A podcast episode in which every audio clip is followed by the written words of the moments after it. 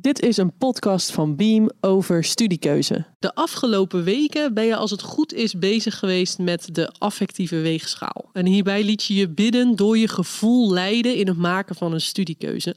En nou, ik ben natuurlijk ontzettend benieuwd uh, hoe je dat vond en hoe het ook was om het een keer op deze manier uh, te proberen. Maar um, vandaag hebben mijn Beam-collega Wouter en ik het over een tweede methode die je kan gebruiken om jouw studiekeuze te maken, namelijk de rationele weegschaal. Wouter, jij de zit tegenover weegschaal. Snap jij waar ik het over heb? Nou, ik kan me daar wel iets bij voorstellen, ja. Dat je, dus, dat je dus echt puur... Dus dan moet je alle gevoel dus uitschakelen eigenlijk. Zo klinkt het voor mij. rationeel, dus puur met je verstand. Ja, misschien wel. Ja, misschien wel. Het, het wordt sowieso nog helemaal duidelijk. Maar ik, ik snap rationele weegschaal. Het is nog een beetje vaag natuurlijk. Maar eerst even over jou. Uh, jij bent mijn collega bij Beam. Ik ken jou natuurlijk al even. Wat moeten mensen van jou weten? Wat doe je bijvoorbeeld bij Beam? Nou, mensen moeten niet zoveel van mij weten. Ja, wat doe ik bij Beam? Ik maak de video's van Beam. Dus we hebben een YouTube kanaal bij Beam. En daar maak ik in principe videocontent voor. En uh, voor de Beam Kerkdienst ook video. Dus eigenlijk al, altijd als er een video voorbij komt bij Beam, dan is de kans wel groot dat ik hem heb gemaakt. Ben jij goed in keuzes maken? Um, nou, in die zin wel dat ik denk ik altijd wel goed weet wat ik wil of zo. Dus als iemand mij een dilemma zou voorhouden, ik heb altijd wel intuïtief op basis van mijn gevoel, dus niet op basis van mijn ratio, maar op basis van mijn gevoel gelijk wat ik denk, ja, dit, dit spreekt me het meest aan. Ik heb hm. niet zo snel dat ik denk, oh nee, oh nee, wat moet ik nou... Nee, ik heb altijd wel een soort voorgevoel, ja. En had je dat voorgevoel dan ook met je, met je studiekeuze? Ja, voor mijn gevoel ging dat eigenlijk best wel soepel. Uh, ik heb gewoon ik zal dus niet het hele verhaal vertellen, maar ik heb met mijn moeder vooral. Het klinkt heel schattig, maar met mijn moeder hebben we gewoon ja, een beetje alle lijsten. En, en natuurlijk een studieadviseur hadden we toen ook, een decaan heette dat toen. Ehm, alle studies langs gegaan. En toen hadden we eigenlijk wel gewoon bij een paar, oh, dit is interessant. En toen uiteindelijk van die shortlist uh, na open dagen wel, ja, dit is interessant, hier gaan we voor dat was nooit, dat is, uh, het is niet bij mij blijven hangen als een moeilijk proces of zo. Uh, en even voor jou, luisteraar. Het kan natuurlijk dat jij de afgelopen twee weken bezig bent geweest met die affectieve weegschaal. En dat je al snel toch een beetje merkte aan jezelf van ja, het werkt gewoon niet helemaal. Want het kan zijn dat jij qua gevoel gewoon best wel weinig ups en downs hebt. Dat je eigenlijk qua gevoelsleven heel stabiel bent. Uh, dus dan is de methode waar we het nu over gaan hebben sowieso heel relevant voor jou. Maar ook voor de mensen die de afgelopen twee weken de tijd van hun leven hebben gehad en nu al een veel duidelijker idee hebben van wat hun uiteindelijke studiekeuze misschien gaat zijn. Ook voor jou is het heel relevant omdat deze manier dat misschien kan bevestigen. Want het zou natuurlijk heel fijn zijn als jij zowel qua gevoel, maar ook met je verstand uh, dezelfde keuze maakt. Dus ik hoop dat dat gaat gebeuren. Uh, en ook bij deze rationele weegschaal is het weer belangrijk dat je qua studiekeuze dus twee realistische, gelijkwaardige alternatieven hebt qua toekomstige studie. Uh, dus dat is heel belangrijk voordat we verder gaan. En ik ben wel benieuwd, Wouter, was dat bij hmm. jou zo? Dat je twijfelde tussen twee studies of niet echt? Um, even denken hoor. Ja, Weet je dat nog? Ja, het is, ik ben dus nog maar 24. Maar uh, het voelt voor mij echt al heel lang geleden. Maar ik weet Nee, nee, het, nee, ik heb, nee, ik heb niet getwijfeld tussen twee. Het ging dus, wat ik zei, eh, best wel uh, makkelijk. Uiteindelijk ben ik daar dan niet heel blij mee met hoe dat is gegaan. Maar op dat moment zelf uh, voelde het voor mij helemaal niet als een. Uh, dat ik inderdaad heb gedupt of getwijfeld. En bleef er ook al snel.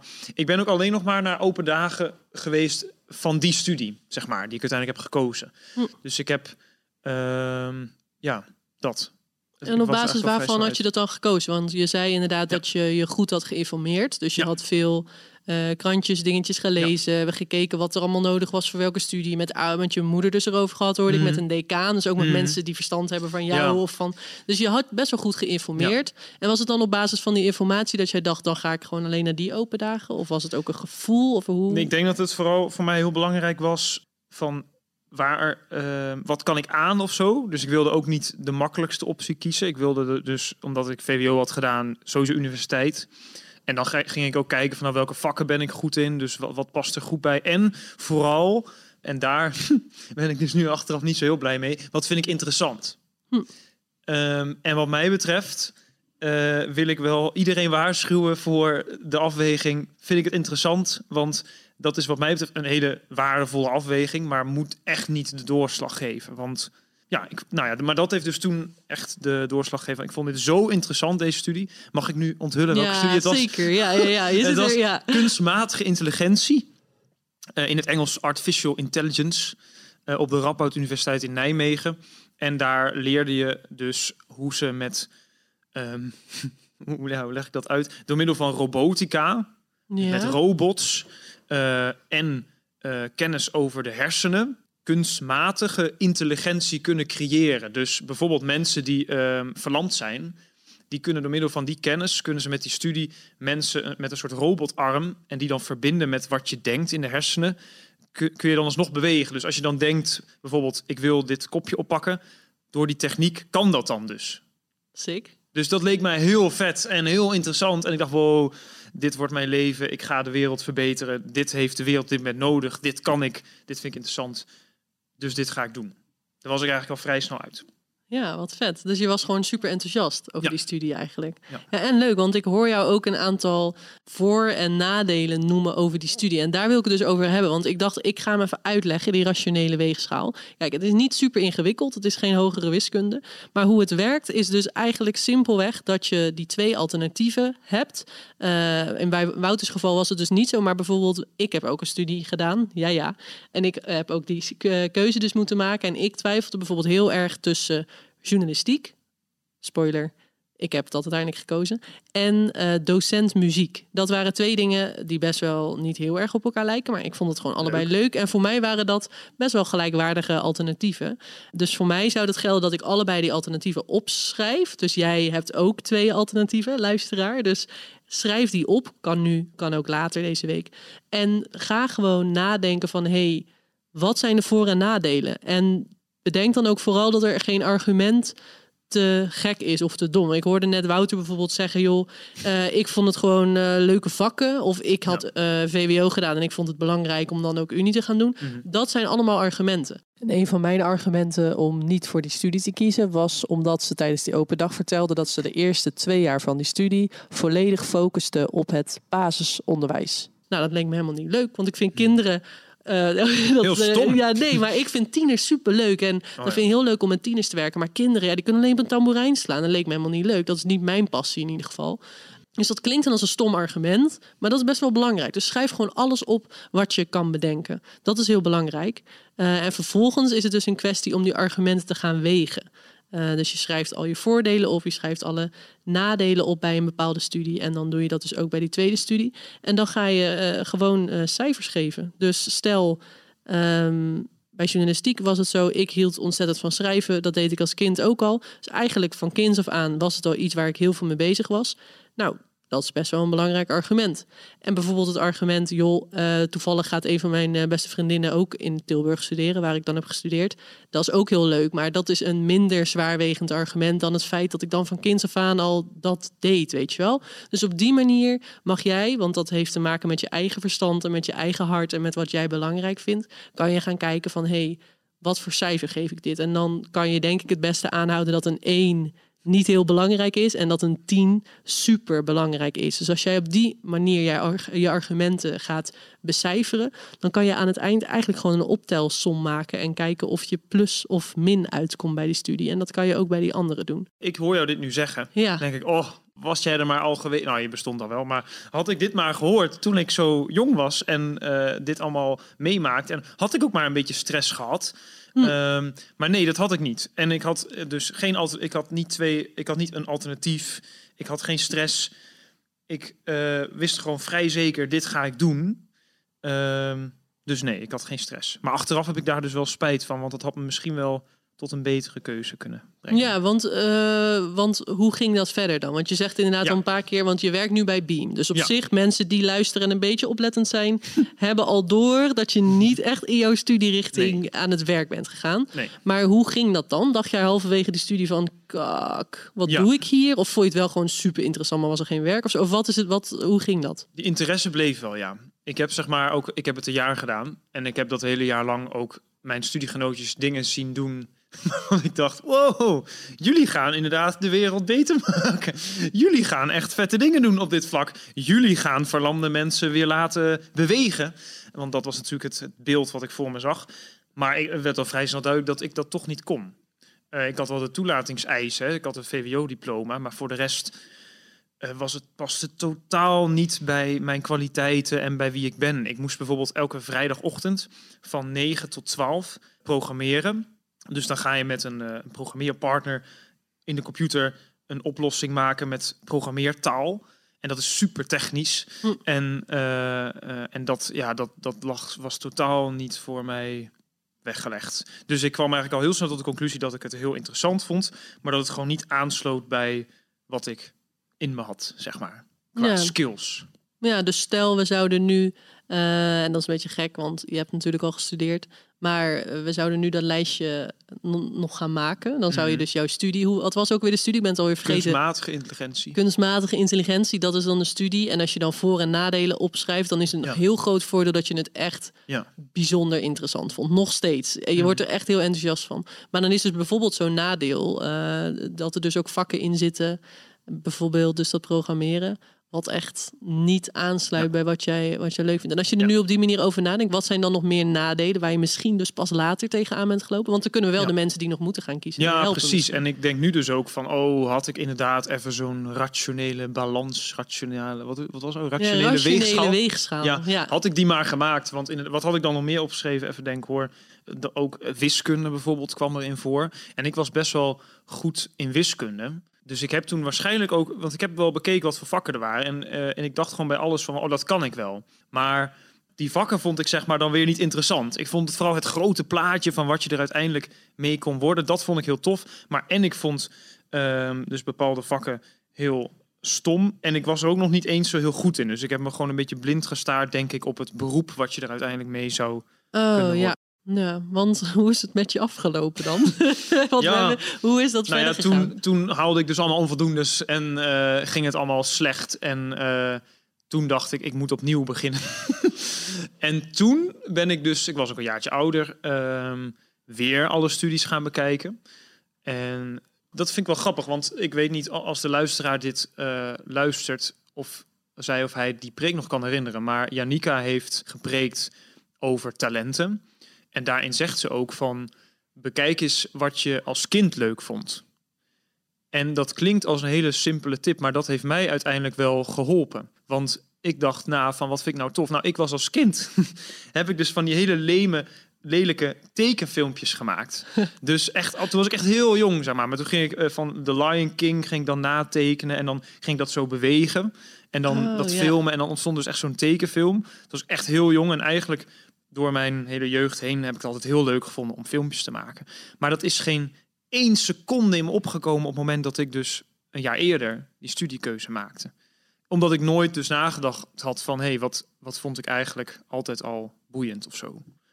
Dus daar heb ik toen, eh, daar heb ik toen een beetje naar gekeken wat voor studies passen daarbij. Alsnog iets op universitair niveau gedaan. En dat was dan communicatiewetenschap. Dat ging heel erg over media en eh, dat vond ik heel eh, interessant en dat kon ik ook wel. Dus dat was uiteindelijk wel een eh, betere studiekeuze, ja. Voor sommige mensen is het soort van het horrorscenario dat ze de verkeerde studie kiezen. Dan zit er Mhm. echt best wel pressure achter van ja, ik Mhm. wil het gewoon in één keer goed doen, want het kost geld, het kost tijd. Ja. Eh, hoe, ja, jij hebt niet in één keer een keuze gemaakt Nee. waarvan je zelf vond dat die goed was. Nee. Was het een horrorscenario of viel het uiteindelijk wel mee? Nee, nee. Nou, het was wel dat ik op een gegeven moment wel dacht van... oh shit, dit gaat niet goed. Dat is vervelend. Want eh, je ziet iedereen om je heen eh, slagen... en je bent natuurlijk net nieuw in zo'n andere stad... en dan is het natuurlijk wel vervelend dat je eh, onvoldoendes haalt... en dat doet ook wel wat met je zelfvertrouwen. Maar dat was wel van korte duur. En het is op zich ook weer niet heel sociaal onwenselijk... om één keer van studie te switchen. Zeker na één jaar. Dus in die zin is het ook wel weer relatief, ja. Van als je eenmaal... De, je bent nog best wel jong. En is, het is logisch dat je het niet allemaal overziet. Eh, en als je dan na een jaar nog switcht... Ja, daar ben ik uiteindelijk best een gelukkig mens van geworden. Dus dat kan volgens mij prima, ja.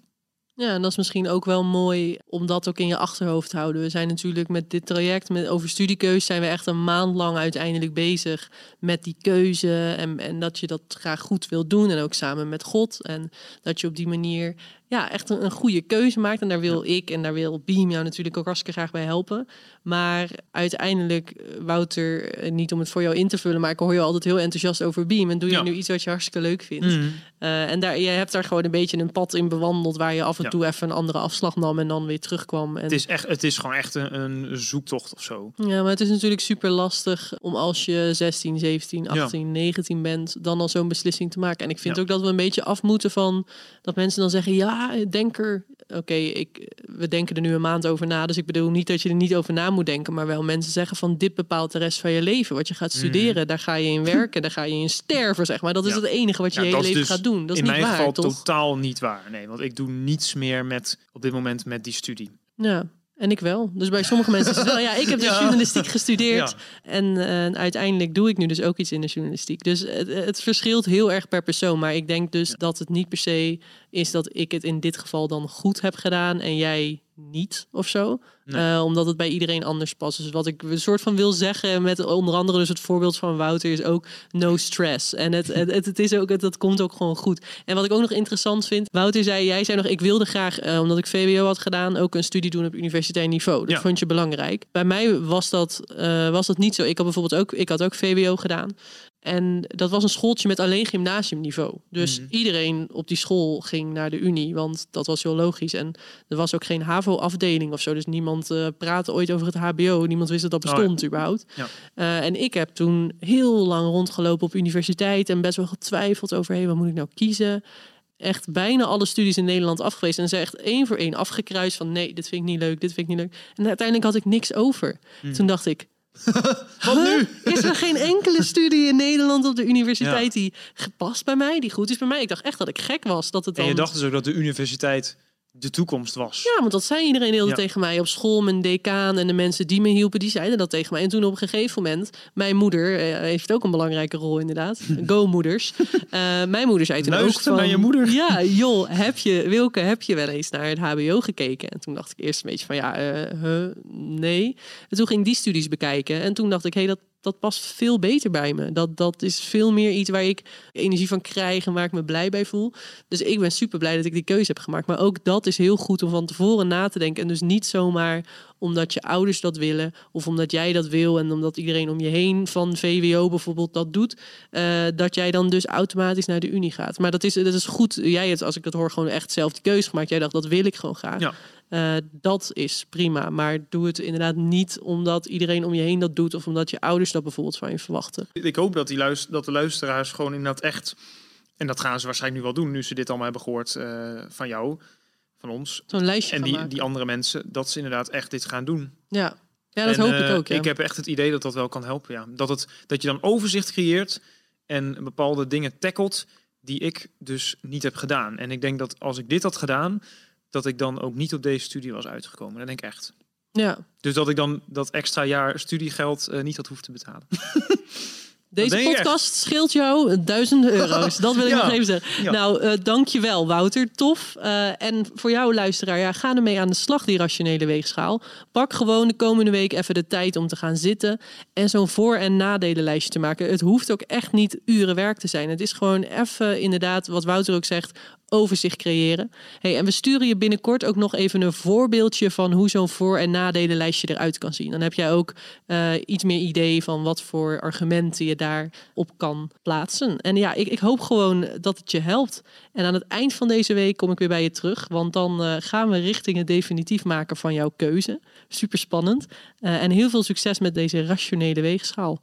Succes en Wouter, bedankt. Ja, graag gedaan. Oké, Tot later doei. mensen. Doei.